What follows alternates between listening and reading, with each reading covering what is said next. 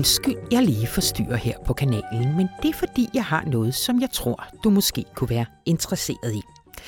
På Information så har vi sat os for at belyse alle de vigtigste perspektiver ved den kunstige intelligens.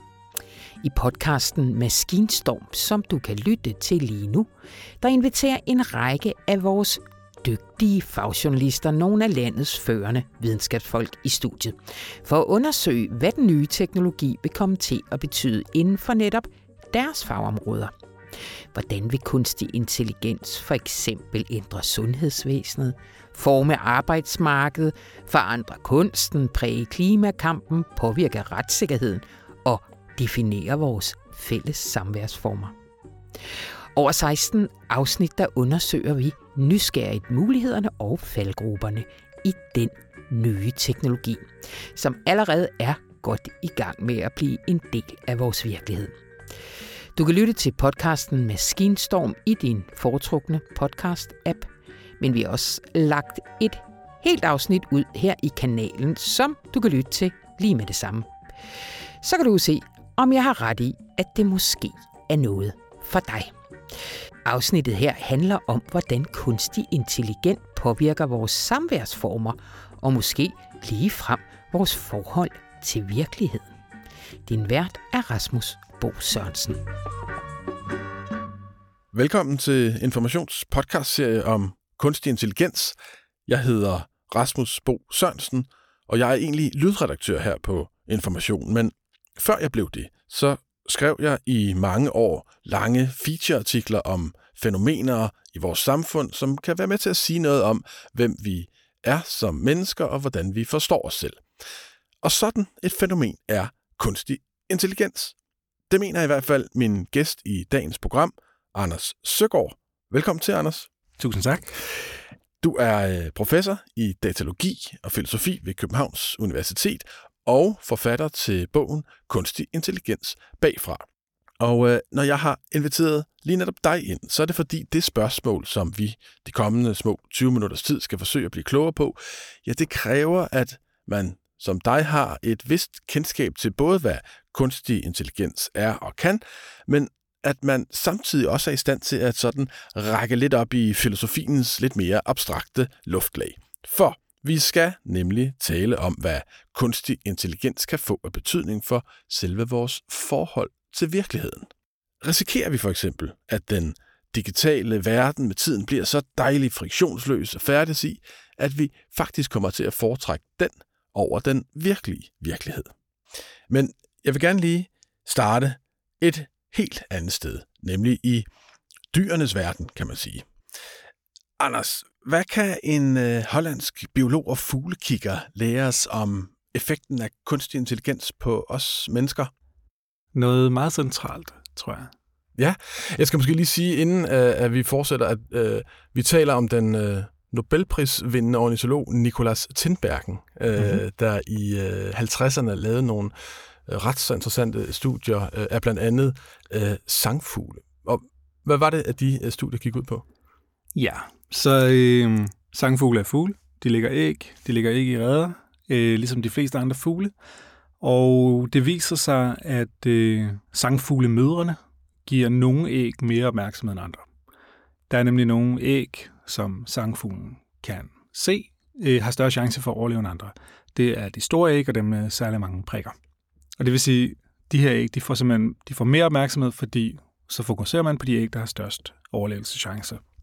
Det giver altså mening evolutionært. Øhm, Hollænderen her, han, øh, han så det, og, øh, og så, så lavede han et øh, syntetisk æg. Altså et æg øh, af plastik eller et andet materiale, som var kæmpestort og havde virkelig, virkelig mange prikker. Og øh, sangfuglemoren der bliver selvfølgelig super begejstret og hopper op på det her æg, men det er bare alt, alt for stort, så man kan sidde på. på det, så, så sangfuglen glider ned, hopper op, glider ned, glider, holder, hopper op og glider ned. Øhm, man bliver ligesom ved med det her, alt imens, at, at alle de naturlige æg øh, dør. Øhm, for mig er det en interessant metafor for et scenarie, som jeg er nervøs ved, kunstig intelligens vil bringe os i, i det omfang, vi ikke allerede befinder os i det. Og hvad er det for et scenarie? mennesker er også biologiske væsener. Vi reagerer på alt muligt, og tit uden at være bevidste om det. Man kan kigge på, på underholdningsindustrien, når øh, Hollywood skruer en film sammen, så, så ved de godt, hvad de skal gøre. Du ved, man, nogen smækker en dør, og så ligger der øh, et løvebrøl nedenunder lyden af døren, der smækker, fordi det ved man påvirker vores psykologi. Manga-karakterer har store øjne, fordi det påvirker vores psykologi eller biologi. Øh, superhelte har nogle særlige kropsdimensioner, som i virkeligheden jo ikke er særlig evolutionært praktiske. Man, der er ikke nogen af de der superhelte, der er særlig fødedygtige, men vi reagerer øh, på de der proportioner og, og finder dem attraktive. Øh, Hollywood er blevet super dygtig til det. En anden øh, industri, som er blevet rigtig dygtig til at spille vores biologi et pus, er øh, madindustrien. Øh, der findes ikke særlig mange donuts ude i virkeligheden. Donuts er et syntetisk stimulus, kan man sige, som øh, er designet til at få vores biologi til at, at reagere maksimalt.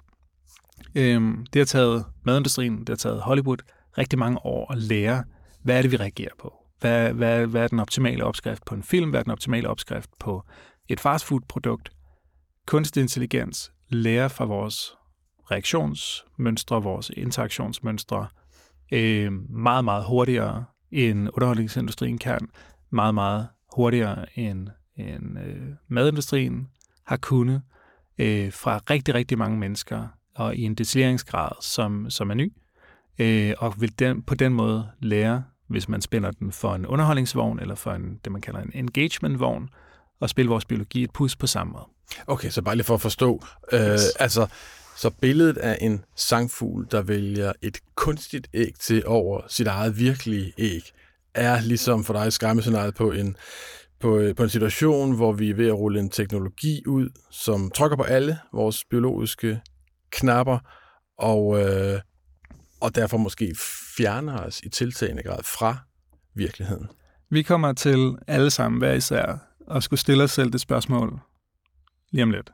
Hvor meget vil vi i virkeligheden? Det er ikke særlig længe siden, der var en influencer, som var i medierne, fordi hun havde kreeret en chatbot-udgave af sig selv, som man kunne tale med for en dollar i minuttet. Øhm, hver gang vores unge åbner Snapchat, så kan de vælge mellem at tale med deres venner, eller Snapchats udgave af G P T fire. Der er millioner af brugere på services som Replika for eksempel, som tilbyder en form for personlig chatbot, som udover chatbot-funktionaliteten også har en avatar, også øh, har en designet karakter, men derudover en masse ting, som ligesom gør relationen mere intim. For eksempel, når man logger på sin Replika, så kan man læse vedkommendes dagbog og sådan noget. Altså en form for erstatning af en, en, en fys- social-fysisk relation, en digital relation, som øh, tit har sådan en kærestekarakter, øh, men også kan have, kan have vennekarakter. Hvis vi vil, så er der allerede nu rigtig mange muligheder for at erstatte vores fysisk-sociale relationer med digitale relationer derude på nettet. Og spørgsmålet er selvfølgelig, hvor gode. Så når du øh, mødes i aften med dine venner et eller andet sted inde i København, så, så, så siger dine venner selvfølgelig også noget, som de tænker, du synes, det er fedt, de siger. Og på den måde lærer vi jo i takt med, at vi bliver sociale mennesker, Øhm, et eller andet sted mellem efterskolen, og vi er færdige med universitetet forhåbentlig, og interagerer på måder, som, som, er, som, som andre folk opfatter som empatiske, og som på en eller anden måde stimulerer deres biologisk-psykologiske setup. Øhm, de her modeller, tænker jeg bare, fordi de kan lære fra mange flere mennesker, fra mange flere interaktioner, end vi kan øh, i løbet af et liv, så kan de blive uhyggeligt gode til det. Og spørgsmålet er, om de på et tidspunkt bliver så gode, så det bliver svært for os at sige nej til de digitale relationer. Ja, det er meget sjovt. Hvis man går ind på, på Replikas øh, hjemmeside, ikke, så præsenterer de sig selv ved at sige, the A I companion who cares. Ja. Altså, og så med, med undertitler, always here to listen and talk, ja. Always on your side. Det lyder jo ret godt, ikke? Det lyder ret lækkert, ikke? Så spørgsmålet er vel, hvad der sker, når, når, når robotter pludselig bliver lettere og mere omgængelige og venlige at være sammen mm. med, inden, som du siger, ens egen venneflok. Jeg havde en, en, en, en gruppe meget dygtige studerende, som øh, brugte noget tid på at interviewe øh, brugere af Replika. De siger alle sammen, at øh, de føler sig mødt på en måde, de ikke bliver mødt i deres fysisk-sociale relationer. Øh, De oplever enormt stor grad af empati. Øhm, derudover så oplever de også, at deres fysiske og sociale relationer er blevet en lille smule mere grå, en lille smule mere kedelige, efter at de begyndte at benytte sig af, af replika. Det er jo sjovt, for empati er jo ellers noget, man tilskriver, eller normalt tænker er menneskelig, en menneskelig egenskab. Præcis. Altså, øh, ofte tænker vi jo, eller det gør jeg i hvert fald selv, altså, at jeg har jo frit valg. Altså, jeg kan jo bare lade være med at sidde og kigge i min telefon øh, hele tiden, ikke? Ja. Lidt ligesom, da jeg min, øh, i min ungdom havde valgt mellem at ligge på sofaen og se Beverly Hills, når jeg kom hjem fra skole, eller ja. Gå ind på værelset og lave mine lektier. Men jeg ved, at du mener, at den sammenligning ikke helt holder længere. Hvorfor ikke? Dengang, at du og jeg lå på øh, sofaen, efter vi kom hjem fra gymnasiet og skulle lægge fjernbetjeningen væk, så var vi ligesom oppe imod en eller anden kurator. Jeg sad og så M T V Alternative Nation. Der var sikkert en eller anden øh, fiksfyr, som havde sammensat øh, deres programflade, øh, og som havde forsøgt ligesom at game min psykologi, min biologi.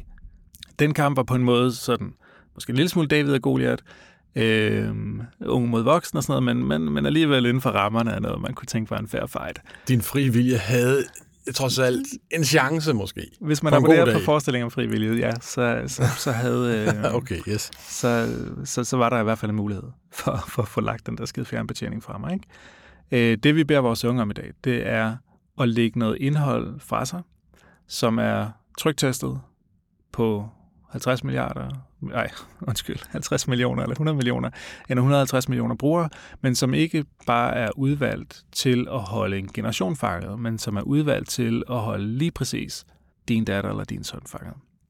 Så det er, vi er altså op imod noget, som er meget, meget sværere øh, at, at, at slås med. Og på en måde, så bliver man jo nødt til, altså, vi kan, vi kan appellere nok så meget til, til, til, til fri vilje, når vi gør det, Så, så har vi jo en eller anden forestilling om, at der er ikke noget, vores fri vilje ikke kan øh, sætte sig ud over. Men selvfølgelig er der det. Selvfølgelig er vi begrænset. Altså, øh, og, og, og på den måde, så, så er der selvfølgelig også nogen, der kan game os. Hvis der er nogen, der ved alt om os. Ikke bare det, vi er bevidste om, men også det, vi ikke er bevidste om. Og i øvrigt er trænet i at holde folk fanget. Fordi de her sociale medievirksomheder eller underholdningsvirksomheder har trænet de her algoritmer til at optimere for at holde folk fanget, for at de kan placere deres reklamer, så de kan tjene nogle penge. Hvis den model, der opererer efter den dynamik eller logik, er intelligent nok, så kan de selvfølgelig snyde os. Det vil være helt, øh, helt vanvittigt at forestille os, at der ikke er nogen i verden, der kan snyde os.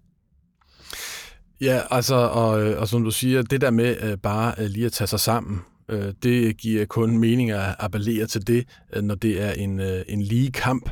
Ja. Øhm, du øh, sagde, da vi talte sammen øh, tidligere, at altså, det maskinværk, øh, som er blevet brugt i, i, i SoMe og i underholdningsindustrien indtil nu, har været relativt simpelt.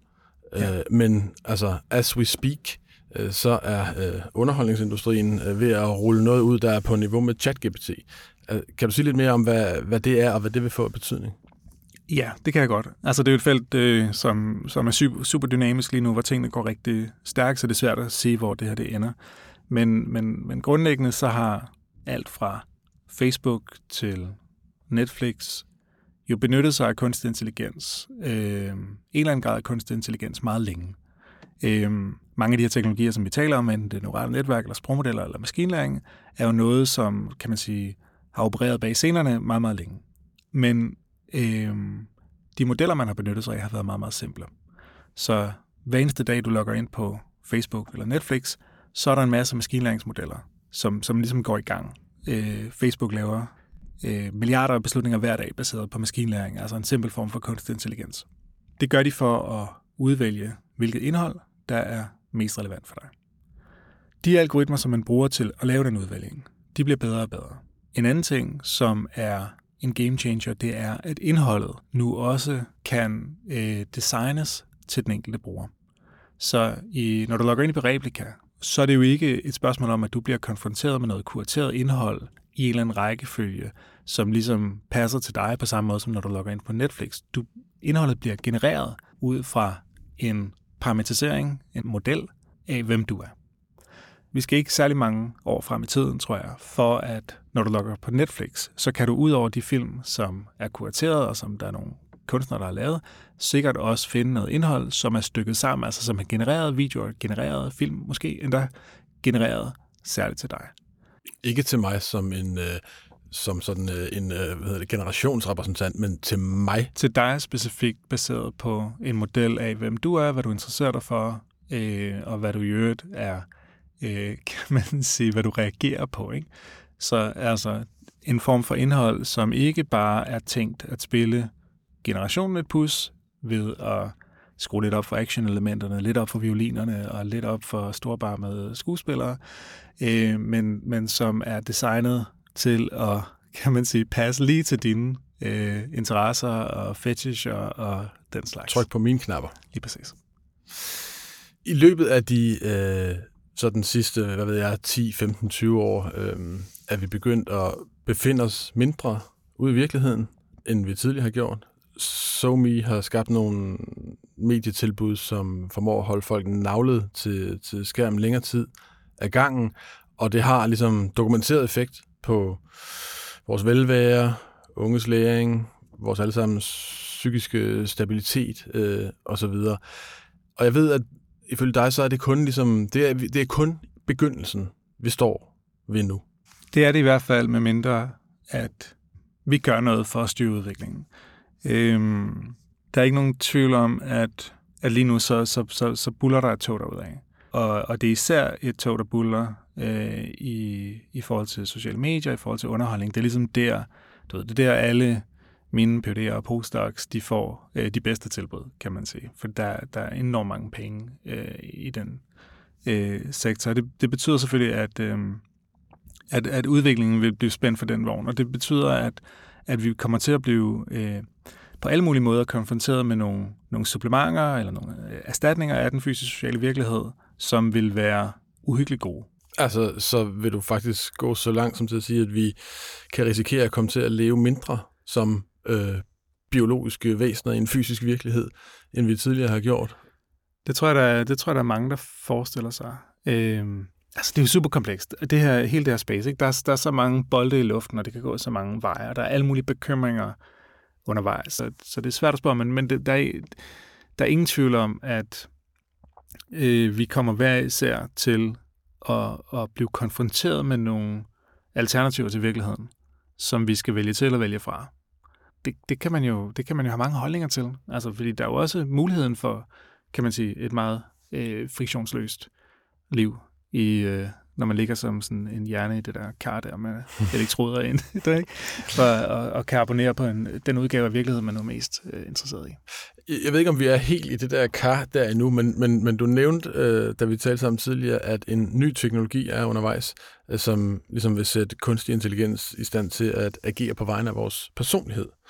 Altså, øh, så man ligesom kan sige til sin personliggjorte chatbot, ja, at øh, du ved, hvem jeg er, så du tager den bare øh, i dag, øh, ordner mine gøremål og forpligtelser yes. øh, rundt omkring. Øh, altså en form for øh, digital privatsekretær eller sådan noget, ikke? Ja.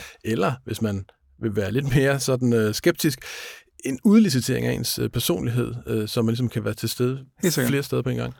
For det, det er klart, at, at altså, kunstig intelligens er jo også sat i verden for at løse en masse øh, flaskehalsproblemstillinger. Hvad enten det er i hjemplejen eller i, i uddannelsessystemet, så der, hvor der mangler øh, kapacitet, der kan man bruge kunstig intelligens til at gøre noget mere, til at øge arbejdsudbuddet. Men vi er jo også alle sammen hver især begrænset, og der er grænser for, hvor mange øh, bøger jeg kan skrive, hvor mange foredrag jeg kan holde den slags, og på samme måde som øh, YouTube-influenceren der, som øh, tilbyder, at man kan tale med hende, det vil sige en chatbot, som er trænet på, på hendes dialoger og podcasts og den slags.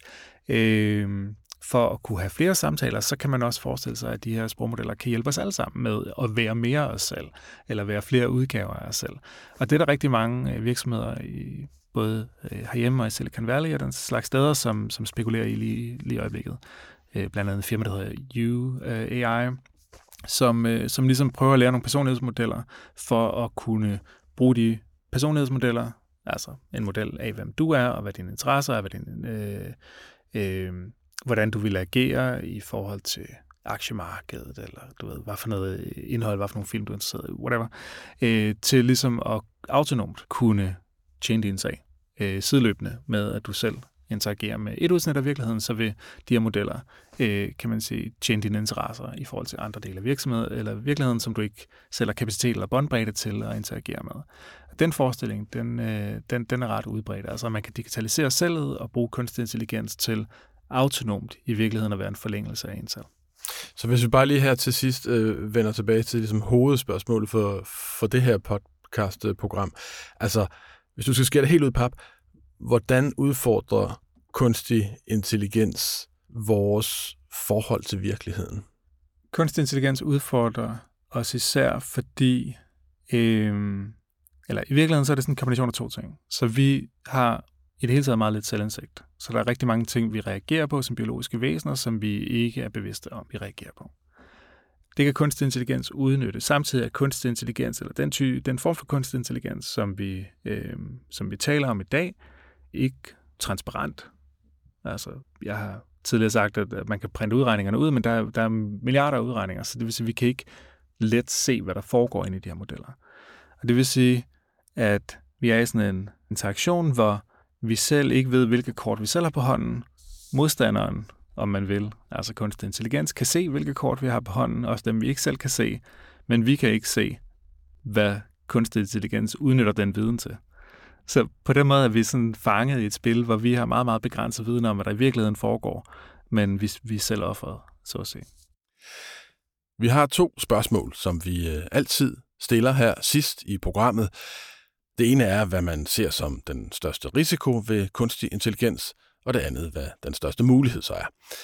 Men nu er vi jo i den øh, situation, at du faktisk skal medvirke i to programmer. Så jeg tænkte, vi måske kunne starte med øh, frygtscenarierne, og så øh, slutte af med håbet næste gang. Så altså, hvad er de største farer ved kunstig intelligens, sådan som du ser det? Så når...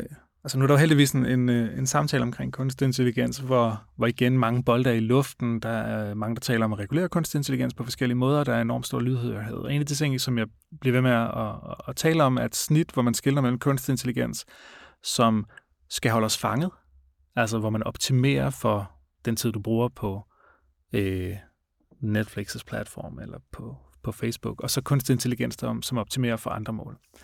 Jeg er rigtig bange for at rigtig mange ressourcer vil løbe ind i en industri, som vil optimere, fordi de er afhængige af reklamer, fordi de er afhængige af øh, øh, den tid, folk bruger på deres platforme, øh, vil optimere kunstig intelligens til lige præcis at holde os fanget, og hvad der kan, hvad der kan ske, når man gør det.